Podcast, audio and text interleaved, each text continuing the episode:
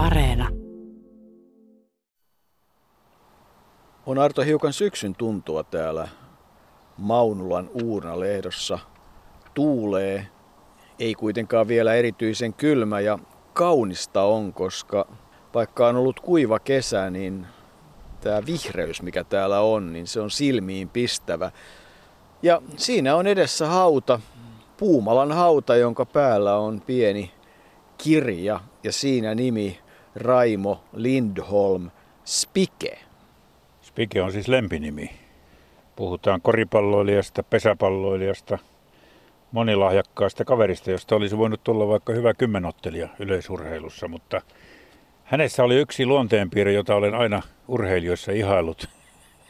Hän ei halunnut harjoitella. Hänen, hänen mielestään, kuten kaikkien muidenkin esimerkiksi työväen mailapojissa silloin pesäpalloa pelanneiden Jorma Kyntsi-Kyntölän ja Pentti Kiukki Kataisen mielestä harjoittelua lahjattomia varten ja pojat nauttivat siitä elämästä. Kyllähän he pelasivat ja liikkuivat, mutta sellaista määrätietoista harjoittelua ei ollut. No Spikellä saattoi jonkun verran olla, koska hän kuitenkin oli koripalloilijana ihan maan parhaita ja kävi kaksissa olympiakisoissa.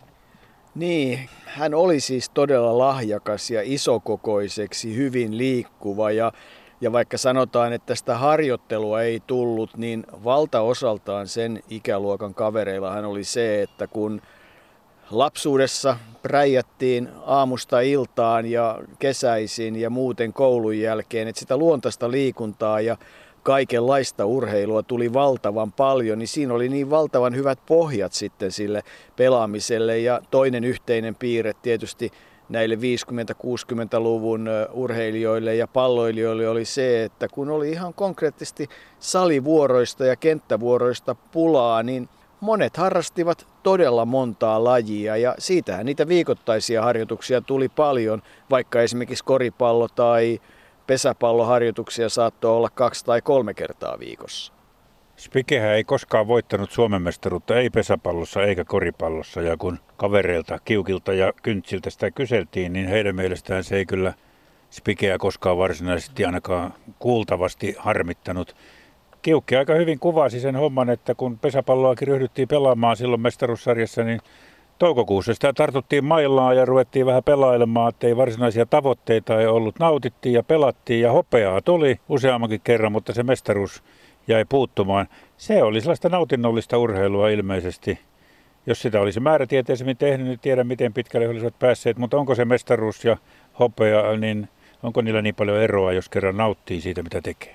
Niin ja koripallo-osaltahan tilanne oli se, että TMPn ongelmana oli, että siihen maailman aikaan oli ensin kiriveikot ja sitten oli hokveikot ja sitten oli panterit, jolla oli niin ylivoimainen materiaali, että tämä kyseinen joukkue voitti niitä Suomen mestaruuksia solkenaan.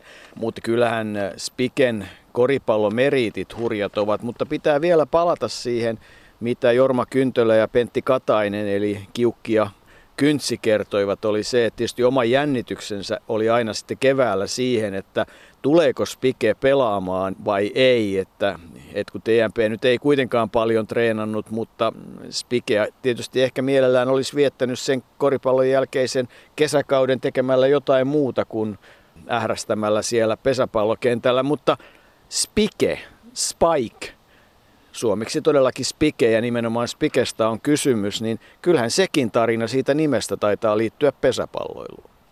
Kun tässä kuitenkin tuota Spike-nimeä tässä käytetään tämän puolen tunnin aikana, niin ehkä on, ehkä on hyvä kertoa se tieto, mikä meillä on siitä, mistä tuo nimi olisi saanut alkunsa. Eli kysymys oli siitä, että työväen mailla poikien eli TMP nuoret pesäpalloilijat olivat eräänä lauantai-iltana istuneet Helsingissä katsomassa amerikkalaista elokuvaa, jossa oli kuulemma kaksi rahatonta merimiestä, lyhyt ja pitkä, ja nämä kiertelivät sitten kapakasta toiseen – ja terävien toivossa, terävät tarkoittavat siis tämmöisiä paukkuja, niin lyhyempi, oli lyönyt vetoa muiden kavereiden kanssa siitä, että tämä pitempi lempinimeltään Spike pystyisi tahtoessaan venymään muutamia tuumia. Ja väitetään, että tämän tempun elokuvan Spike tietysti osasikin, mutta tavallaan se osasi sitten myös tämä pesäpalloilija Raimo Lindholm, sillä seuraavana päivänä kun TMP pelasi Lahdessa mailaveikkoja vastaan, niin Raimo oli lukkarin tontilla ja kun hän siinä ottelun aikana onnistui nappaamaan korkealta ylhäältä ennakolta selvältä yliheitolta vaikuttaneen, tai vaikka useampia ilmeisesti oli vaikuttaneita palautuksia, niin Altsu Pietarinen oli huudahtanut ihastuksissaan, että sinähän venyt kuin spike. Niin, pelasiko muuten lukkaria vai oliko silloinkin kakkospesällä? Onko tämäkin osa niitä asioita, joissa informaatio on vähän sinne päin, niin kuin Spiken osalta monessa muussakin asiassa, mutta Raimo Allan, siis Spike Lindholm, syntyi 17. marraskuuta 1931 ja 20. marraskuuta 2017 juuri täytettyään 86 vuotta hän menehtyi hän oli sairastanut levynkappale tautia, siis tällaista Parkinsonin taudin tyyppistä, mutta kaipa se kuitenkin lähti siitä 2016 kaatumisesta Malmin sairaalasta ja murtumasta ja leikkauksesta ja sen jälkeisestä keuhkokuumeesta, eli aika semmoinen tietyllä tavalla tyypillinen tarina voisi sanoa. Hän oli siis olympiaedustaja koripallossa 52, 64, 52 Helsingissä, kolme tappiota Meksikolle, Neuvostoliitolle ja Bulgaarialle, tosi vain yhdellä pisteellä Bulgaarialle ja silloin Spikellä oli mahdollisuus kääntää ottelu voitoksi, sillä hän tippasi sen viimeisen pallon ohi korin. No sitten tietysti omanlaista olympiahistoriaa syntyi, kun Suomi pelasi Kiinaa vastaan.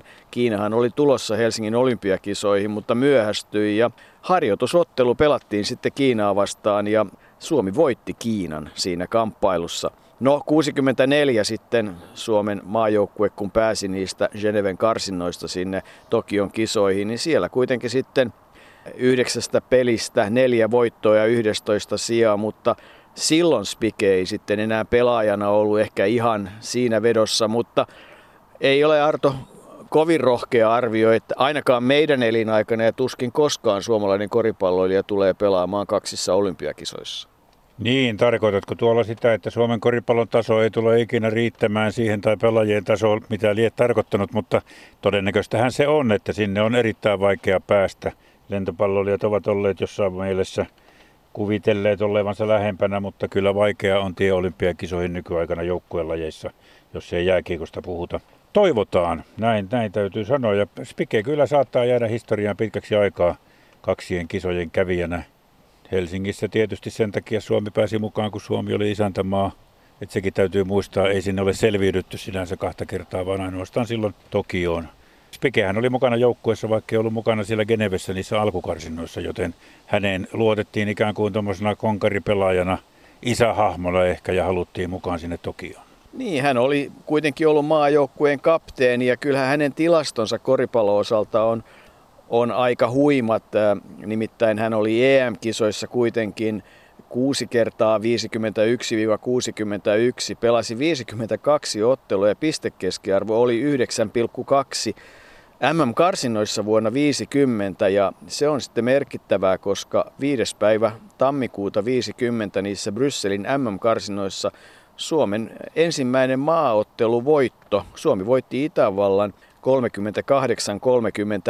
38-34 ja Spike siinä kamppailussa teki yhden pisteen. Hän on Pohjoismaiden mestari, mutta se mikä on kaikkein häkellyttävintä on se, että hän pelasi SM-sarjassa ja aina tietysti TMP-riveissä vuodesta 1947 vuoteen 67 teki 5307 pistettä, pelasi 302 ottelua ja koko uran pistekeskiarvo on 17,2. Eli käytännössä jokaisessa ottelussa keskimäärin 17,2 pistettä ja se on sitten pahuksen paljon. Ja hänen yksittäisen ottelun pisteennätyksessä on 42, että se kuvaa sitä, minkä tasoinen pelaaja hän Suomessa oli. Niin, 190 senttisenä hän oli myös pitkä pelaaja siihen aikaan, että sieltä korjalta hän niitä pisteitä lähinnä teki. Ei hän ollut, ainakaan Pentti Salmen mukaan hän ollut kovin kaksinen kaukoheittäjä, mutta nimenomaan vahva korinaluspelaaja ja sieltä hän sitten pystyy ne pisteensä tekemään.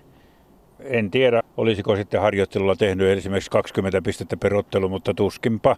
On nyt puhuttu vähän liikaakin ehkä tuosta, tuosta lahjattomia harjoittelusta, mutta kyllähän nuo Kyntsiä Kiukki kertoivat, että se oli sellaista se pesistreenitkin siellä, kun he olivat kaikki Haapaniemen kasvattajia, Haapaniemen kentän kasvattajia, niin saattoi olla sellaista, että Kiukki huusi ikkunasta, että onko vuvuru lyödä, kun siellä jonossa lyötiin ja aina ei kaikki viitsineet sitten edes lyömään tuolla, mutta hirveästi kuitenkin siellä Haapaniemessä liikuttiin ja oltiin. Ja Spike oli vähän vanhempi kuin nämä muut pojat, että ilmeisesti hänellä oli sitten eri muita harrastuksia sitten jo ennen, ennen muita ja muita mielenkiinnon kohteita, mutta kyllä kovin kunnioittavaan sävyyn pojat Spikestä puhuvat ja muistavat aina kertoa, että hän oli, oli olemukseltaan tosi ylväs, mutta tosi vaatimaton ja teot aina puhuivat hänen puolestaan. Hän oli tuolla jäntevä ja luonnon vahva, vaikka olikin pitkä ja hoikka. Ja sitten oli erinomainen pallosilmä ja oivallinen koordinaatio nimenomaan pitkäksi mieheksi. Kyllä, ja niinhän se taisi se Jorma Kyntölä sanoa, että Spike oli kaikkien Haapiksen kundien idoli. Jatkan vielä tovin tätä tilasto-osaa, nimittäin Spike oli myös ensimmäinen suomalainen koripalloilija, joka ylitti sadan maaottelun rajan ja 7.4.63 Suomi-Puola-ottelussa tuo tapahtui. Hän pelasi kaikkiaan 116 maaottelua ja niissä pistekeskiarvo oli 7,3. Sekään ei nimittäin urakeskiarvona ollenkaan huono ja oli todella pitkään maajoukkueen kapteeni ja kuusi kertaa myös vuoden koripalloilija. Niin suomalaiset koripallo journalistit tai lehtimiehet silloin päättivät, mutta eihän se pesäpallourakaan nyt ihan pieni ollut. Viisi itälänsiottelua, lukuisia SM-mitalleja, niin, niin ei sitä nyt voi huonona pitää millään. Mä aina naurettanut se, että Spiken hän Helsingissä varmasti tunsivat kaikki. Hän oli stadin kundi siinä mielessä ja tuttu täällä, mutta kyllä me tuolla Jyväskylässä Harjulla käytiin katsomassa, kun Kiukit ja Spiket ja kumppanit TMPn pojat tulivat sinne pelaamaan. En tiedä, olisiko se johtunut siitä, että siinä oli kuitenkin semmoinen rento meininki siinä TMPn pelissä, kun puhuttiin justiin tuosta, että toukokuussa ruvettiin vähän lyömään, että, että valmistauduttiin mestaruussarjaan, mutta jotenkin nimenomaan he jäivät mieleen, kun kirja vastaan siellä Harjulla kovia otteluita ottivat ja Jaka Koladeikka Kiri Lukkarina yritti sitten lyödä kapuloita rattaisia. Toki onnistuikin aika usein, koska TMP ei mestaruuteen asti yltänyt, mutta Spike oli nimenomaan semmoinen näyttävä hahmo, joka, joka ei, ei se ollut sellainen huuleheitto-tyyppinen hahmo, vaan, vaan semmoinen, joka ikään kuin tietyllä sillä olemuksellaan hallitsi sitä muuta porukkaa. Ja hän oli ikään kuin kuninkaallinen siinä joukossa. Pentti Salmi, joka tietysti Spikeä näki vuosikymmenten ajan ja, ja teki yhteistyötäkin monella eri tavalla ja tuomarina, niin hän sanoi, että Raimo Lindholm eli Spike oli älykäs pelaaja, joka ei juurikaan tehnyt koripallokentällä huonoja ratkaisuja. Ei erityisen hyvä kaukoheittäjä, mutta kokoisekseen ja muutenkin taitava, lahjakas. Ja se, mitä on todettu, hän oli hyvin elastinen. Pelasi sitä nelos-vitospaikkaa. TMPn pelissä ei varsinaista sentteriä keskushyökkääjää ollut, mutta siellä korinalla hän viihtyi. Ja se, mitä Pentti Salmi kovasti korosti, mikä on minusta hieno ominaisuus, että Spiken kanssa ei saanut aikaa riitoja. Siis hän, hän ei ollut sen luontoinen ja, ja kun Pentti itse on viheltänyt paljon Spiken pelejä tuominnut, niin ja huomannut sen sitten muutenkin, että hän ei koskaan reagoinut tuomioihin, ei, ei koskaan. Ja antoi niin kuin tuomarin tuometa, antoi tuomarin tehdä oman työnsä. Ja kyllä se on musta aika hieno meritti kovalle pelaajalle. Niin ja varsinkin nykyaikana, jolloin koripallossa, jopa NBAssa ja, ja jalkapallossa kaikista tuomioista lähestulkoon tähtipelaajatkin valittavat. Ja, ja on, se on mennyt jo aika överiksikin, niin kyllä tuollainen tyylikäs pelaaja, kyllä hänet on noterattu ja huomattu kaiken aikaa varmasti. Tuomarit ovat, mutta myös yleisö. Hänessä on ollut sitä tyyliä, jota periaatteessa urheilu kaipaa. Urheilijoiden pitää olla paitsi hyviä suorittajia, niin heidän pitää olla myös hyvin käyttäytyviä. Niin silloin se idolin asema korostuu ja nousee siihen arvoon, joka sillä täytyy ollakin. Julistan nykyään 15 olympiakisat Helsingissä avatuiksi.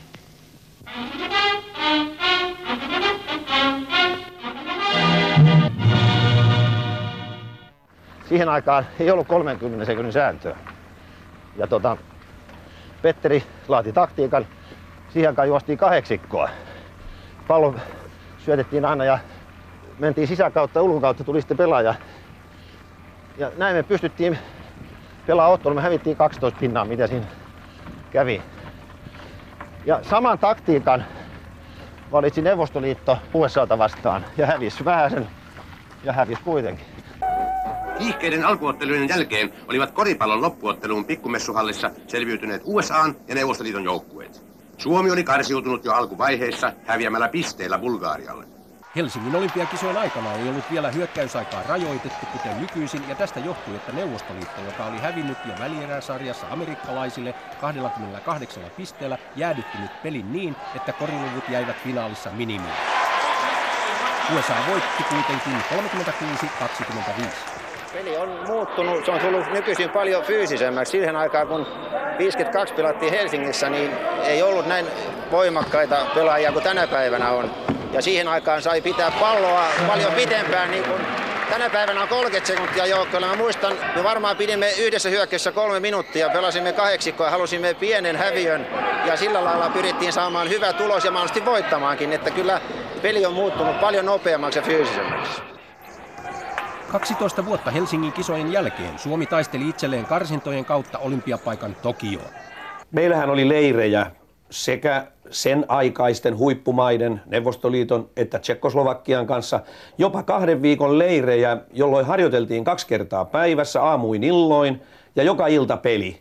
Tällä tavalla leirittämällä pelaajia ja antamalla niille hirvittävä määrä toistoja toistojen perään. Koska koripalloilu on maailman toiseksi taktisin peli amerikkalaisen jalkapallon jälkeen, ja tällöin täytyy joukkueen harjoitella valtava määrä yhdessä. Sen lisäksi tulee sitten tietysti nämä psykologiset tekijät, sosiologiset tekijät. Joukkue kasvoi yhteen. Se oli oikeastaan 60-luvulla ihan kuin veljeskunta. Jo on todettu moneen kertaan, että vaikka hän ei ollut erityisen kova harjoittelija, niin hän jostain syystä oli äärimmäisen luontaisen lahjakas. Ja taisit tuossa alussa sanoa sen, mitä itse mietin, että kyllähän Spike olisi todennäköisesti omana aikanaan voinut olla maan paras tai erittäin hyvä oikeastaan missä lajissa vaan hän olisi ryhtynyt. Ja kyllä hän ryhtyikin, koska jo mainittujen koripallon ja pesäpallon lisäksi, joissa siis saavutti myös paljon menestystä, niin jääkiekkoa, käsipalloa, pöytätennistä ja yleisurheilua. Ja kyllä joku tieto kertoo, että alle 16-vuotiaiden Suomen ennätys korkeushypyssä oli Spiken tekemänä 178 ja taitaa olla Armas Valsteelle ylivalmentajalle aika paha paikka, kun hän voimallisesti yritti saada Spikeä yleisurheilun pariin ja varmaan myös harjoittelemaan aika kovaa. Spike taisi olla enemmänkin kiinnostunut Valsteen tyttärestä. Niin, saattoi olla sellaistakin meininkiä silloin ennen kuin sitten Sirkka Puumala tuli kuvaan mukaan. Tuo Puumala on aika hauska juttu, kun tuossa Kyntsin ja Kiukin kanssa juteltiin, niin he sanoivat, että me on aina sanottu sitä Sirkkaa Puumalaksi, että ei, ei hän sitä itse tiedä, mutta me puhutaan Puumalasta. Kyllähän Sirkka tiesi ihan hyvin. Hän tiesi, että pojat sanovat häntä Puumalaksi, eikä hänellä ollut mitään sitä vastaan. Hän sanoi kiukkia kiukiksi ja sanoi, että ei kiukkikaan sitä aina siitä nimestään, niin hirveästi pitänyt. Sirkka tosiaan oli pitkään, hyvin pitkään avioliitossa Spiken kanssa, joka tuo avioliitto, joka solmittiin vasta vuonna 60, mutta tavattiin jo paljon aikaisemmin. Spiken isä Allanhan oli Hedegrenillä koko elämänsä töissä, äiti Eevi Kyllikki taas enemmän kotona jonkun aikaa yhtyneessä kuvalehdissä, mutta keskellä Helsinkiä siinä asuttiin ja, ja siinä se Spike myös tämän Sirkan sitten kerran keksi ollessaan muuttamassa isoäitiään tuolla Pengerkadulla. Joo, se on ihan hauska tarina, kun Sirkka sen kertoi. Siis lapsuushan oli siellä Hämeentiellä, Hämeentie 26 vastapäätä sitä Haapaniemen kenttää, joka oli merkittävin TULn pesäpallokenttä, ja jolle jo 40-luvulla sitten tulivat ne koripallotelineet. Todella se Sirkka tai Kikka, jolla nimellä hänet myös varsinkin koripalloilijat tuntuvat tuntevan, niin Spike oli nähnyt hänet Penger-kadulla sieltä muuttoauton lavalta ja, ja todennut, että siinä hän on viehättävä nuori nainen ja sattuma sitten tota, osui sillä lailla, että samana iltana ylioppilastalolla oli soittamassa Säki Sandin orkesteri ja ylioppilastalo oli loppuun myyty, mutta kun Spike tunsi kaikki ja hänellä oli suhteita, niin hän jotenkin onnistui keplottelemaan itsensä sisälle ilmeisesti sillä lupauksella, että soittaa väliajalla siellä levyjä ja kuinka ollakaan Sirkkakin oli siellä ylioppilastalolla ja sen illan jälkeen niin Spike totesi, että kun samoilla kulmilla ollaan, niin hän sitten saattoi Sirkan kotiin ja aika pianhan siinä sitten jo seuraavana vuonna mentiin kihloihin, mutta naimisiin vasta todella 60, kun Helsingistä vaan ei sitä asuntoa tahtonut löytyä. Vuonna 60 sitten Pajamäestä he saivat asunnon ja, sekin sitten, sitäkin jouduttiin hankkimaan suhteiden kautta ja Timo Suvirannan isä, joka oli Suomi-yhtiössä, niin sai sitten järjestettyä heille Suomi-yhteystä asunnon ja siellä he asuivat sitten 14 vuotta ennen kuin muuttivat Paloheinään. Timo Suvaranta oli yksi ystävistä ja, ja varmasti hänen kauttaan Spike myös sitten jonkun verran innostui keilailustakin, mutta golfia häntä ei saatu pelaamaan. Hän oli kerran paloheinässä suorittanut kyllä tämän Green Guard-kurssin tai jonkun muun golfkurssin, mutta siitä ei kyllä lajia tullut, vaikka olisi voinut kuvitella, että sellainen pitkä, pitkäkätinen, hyväkätinen koordinoitu kaveri olisi siihen ö, kehittynyt hyvinkin, hyvinkin, mutta ei, ei se Spikelle sopinut. Yksi lapsihan Puumalalla, niin kuin minä tykkään sanoa, musta aika hauskaa, että tyttönimellä on annettu tämmöinen tämmöinen lempinimikin, niin Puumalalla ja Spikellä yksi lapsi Riitta oli, joka on pelannut koripalloa. Hyvin tiedät sinä, joka olet Helsingin koripalloa enemmän seurannut. Ja sitten tyttären tytär Noora on pelannut myös, pelannut Äänekoskella ja Nokialla ja taitaa pelata vieläkin. Taitaa aloittaa kauden 2018-2019 Topon riveissä. Niin Riittahan pelasi peräti 34 maaottelua ja voitti kaksi Suomen mestaruutta, on fysioterapeutti ja on edelleenkin naisten maajoukkueen fysioterapeutti. Aloitti uransa tietysti TMPssä, mutta pelasi myös sitten Lahden Sammossa, joka oli semmoinen suomalaisen naiskoripallon valtios omalla ajallaan. Nooralla on myös kolme nuorten maaottelua ja hän todella vielä jatkaa sitten uransa, vaikka työskentelee erityisopettajana. Kyllähän se Sirkan ja, ja Spiken yhteiselo, niin, niin se on ollut hyvä avioliitto. Sitä Sirkka kovasti korosti ja yksi semmoinen merkittävä osa siinä oli tietysti sitten se kesäpaikka, joka vuonna 1967 löytyi sieltä Tuusula Rusutjärveltä ja Spiken täti siellä asui ja hän sitten kertoi, että tässä olisi tämmöinen hankittavissa ja se sitten hankittiin. No matkahan ei ole siis minkäänlainen tämän päivän näkökulmasta, että se on ihan siinä Tuusulan Hyvinkään tien risteyksestä hiukan pohjoiseen ja, ja siellä vietettiin kyllä kaikki kesät ja, ja siellähän sitten harrastettiin kalastusta ja ties mitä luontoasioita ja olihan siellä merkittävä naapurikin.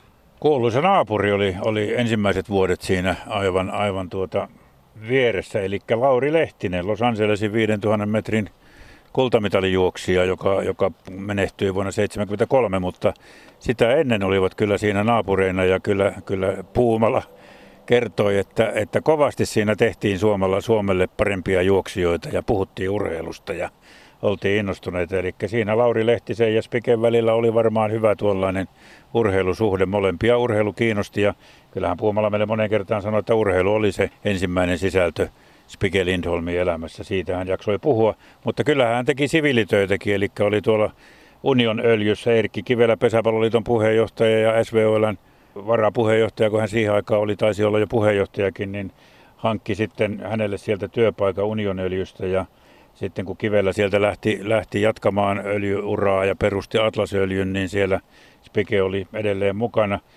Puumalla kertoi nimenomaan sen, että miten he näkivät viimeisen kerran Erkki Kivellä, joka, joka hänestähän tehtiin tuollainen muistelmakirja ja Kivellä halusi heille sen erityisesti nimikirjoituksella kotonaan antaa. He kävivät se hakemassa ja siinä sitten pois lähtiessä Erkki oli halannut ja, ja, ja toivottanut kaikkea hyvää ja he, koskaan he eivät sitten Erkkiä enää sen jälkeen nähnyt. Erkki oli kuollut. Tuolta ajalta kuitenkin, kun Union öljyssä oltiin, niin siellä sitten tuli, tuli tuota kaikenlaisia hauskoja juttuja, mutta ennen kaikkea Spike vastasi Union öljyn asemien pompuista, risteyksistä ja pensa-asemista ja reissasi paljon myös tuon työn takia. Tiesi kyllä sitten kertoa, jos ohi mentiin, että minkälainen pumppu tuollakin asemalla on varmasti. Joo, ja siihen aikaan Spike sitten myös varmasti siellä huoltoasemien kahviloissa sai kahvista tarpeeksi, koska Spikestähän on, on kerrottu se, että, että hän ei ollut erityisen taitava siinä harrastuksessa, mitä sen ajan huippuurheilijat hyvin osasivat, eli suomeksi sanottuna juopottelussa. Sirkka kertoo, että kerran hän muistaa Spiken tulleen kotiin juovuksissa yhden ainoan kerran silloin unionöljyn aikoina, mutta Spike ei niin kuin erityisesti tota, alkoholia ottanut. Saattoi ottaa jonkun lasillisen viiniä tai dry martinin, eikä erityisesti kahvia. Niin, siitä on se hauska juttu, kun, kun Sirkka eli Puumala, molempien nimi ollaan tässä käytetty, niin tila, jos hän tilasi Irish Coffin, niin, niin Spiken tilaus oli sitten pelkkä Irish. Eli siinä, siinä mentiin näin päin, mutta ei hän mikään todellakaan mikään Viinamäen mies Pike ollut, vaan ihan normaali käyttäjä. Silloin kun siltä tuntui, niin saatettiin ne Martiinit ottaa ja se Irish, mutta, mutta todellakin niin alkoholi ei kuulunut hänen repertuaarinsa tässä elämässä, josta Sirkka kyllä kauniisti puhui, kun kysyttiin, että minkälainen aviomies Spike oikein, oikein sitten oli, niin liikuttuneena osin hän sanoi, että sellainen kuin vain upea mies voi olla, että on elämä mennyt hänen kanssaan meni hyvin, ei ollut koskaan kantapäät vastakkain, oli hyvä perheenisä, ei kyökki-ihminen. Kyökki on tuommoinen karjalainen ilmaisu keittiöstä, eli ei juuri ruoanlaittoon osallistunut, mutta hoiti kyllä yleensä kaikki kodin talous ja muut asiat, joten ilmeisen onnistunut ja hieno elämä heillä yhdessä oli. Oli. Sirkkahan teki uransa Postipankissa. Hän oli siis kolme vuotta spikeä tai on kolme vuotta spikeä nuorempi. Postipankki jo 56 ja 97 hän ei eläkkeelle, mutta on ollut aktiivinen sitten senkin jälkeen ja erilaisissa eläkeläisrienoissa ja paljon he ovat yhdessä matkustaneet anekdoottina matka Argentiinaan veteraanien koripallon MM-kilpailuihin, joka varmasti on ollut aikamoinen elämys myös sekin ja ja kyllähän Spike sitten oli mukana myös koripallon järjestötoiminnassa, siis TMPssä. Hän oli koko ikänsä ja taisi olla TMPn puheenjohtajakin muutaman vuoden jakson. Oli TUK koripallojaostossa ja vuonna 1976 hänestä tuli Suomen koripalloliiton varapuheenjohtaja. Ja kyllähän urheilua seurasi. Sirkka kertoo, että, että kaikki ne kanavat, mitä vaan oli saatavissa kotona oli. Ja kyllähän vanhoilla päivillään koripalloa seurasi. Ja ja näitä vanhoja pelikavereitaan tapasi Helsingin kisahallissa muutaman kerran viikossa. Huruukoiksikin kutsutaan, käyvät pelaamassa, taitavat käydä vieläkin. Ja siellä Spike oli mukana ja kyllä niin kuin vaikea kuvitella, että hänellä olisi ollut yhtään niin sanotusti vihamiestä. Ei, kun niin kuin tuossa alussa jo todettiin, että hän oli tuommoinen ylväs hahmo, mutta kuitenkin tosi vaatimaton. Hän ei tuonut niin kuin itseään millään tavalla esiin. Ei hän ollut mikään mykkäkoulu ihminen, vaan kyllä hän sitten puhuu ja osallistui keskusteluun, mutta ei ollut siinä ensimmäisenä suunapäänä. Teot puhuivat puolestaan, kuten Kiukki ja Kyntsi sanoivat. Hän oli, heidän mielestään hän oli kaikkia Haapiksen kundien idoli. Vähän vanhempi kuin nämä muut kaverit, mutta todellakin niin kuin tuollainen hahmo, jota oli hyvä seurata. Ja kyllä hänestä ilmeisen loistava hieno muisto on jäänyt myös ystävien mieliin. Joo, ja kyllähän sitten vuonna 2009 yhtä aikaa Kaleve Tuomisen ja Kari Liimon kanssa hänet valittiin koripallon kunniagalleriaan Hall of Famein. Ja jos Helsingin urheilutalo, joka on nähnyt suomalaisen koripallon historiaa ja hienoja hetkiä vuosikymmenten ajan, niin sinne jos menee katsomaan, niin siellä on HKT-viirejä iso määrä ja NMKY-viirejä ja mestaruusviirejä ja TMP-menestystä, mutta siellä on myös pelipaitoja. Ja Yksi paita, joka sinne on nostettu, on Raimo Spike Lindholmin pelipaita. Eli kyllähän niin kuin merkittävä osa suomalaista palloiluhistoriaa on, on monellakin tavalla ja, ja siinä mielessä sääli, että häneen ei sen paremmin ehtinyt tutustua vuosien saatossa. Olisi ollut todella kiva kuulla vielä enemmän hänen ajatteluaan ja, ja sitä, että mitä hän niin kuin tästä palloilusta miettii. Ja, varmasti hän itse mielellään myös seuraisi sitä, mitä suomalaisessa koripallossa nyt ja jatkossa tapahtuu, koska lajihan hänen viimeisinä vuosinaan sai semmoisen uuden nosteen, vähän semmoisen samantyyppisen kuin mitä hän oli aikanaan 50- ja 60-luvulla luomassa, joka sitten johti jopa sinne Tokion olympiakisoihin. Spike on tehnyt pitkän ja hienon palloilutyön. Ja nythän lepää täällä Maunulla Urnalehdossa. Täällä on tuttuja, täällä on Antero Viherkenttä, legendaarinen radio- ja TV-selostaja. Täällä on Pentti Linnasvuo, aamunna olympiavoittaja ja monet muut. Spikellä on sopivaa seuraa. Näin voidaan sanoa ja, ja kyllä hänen muistoaan varmasti tullaan vaalimaan. Kun mies on kaksissa olympiakisoissa koripalloa pelannut suomalainen, niin se on kyllä merkittävä saavutus.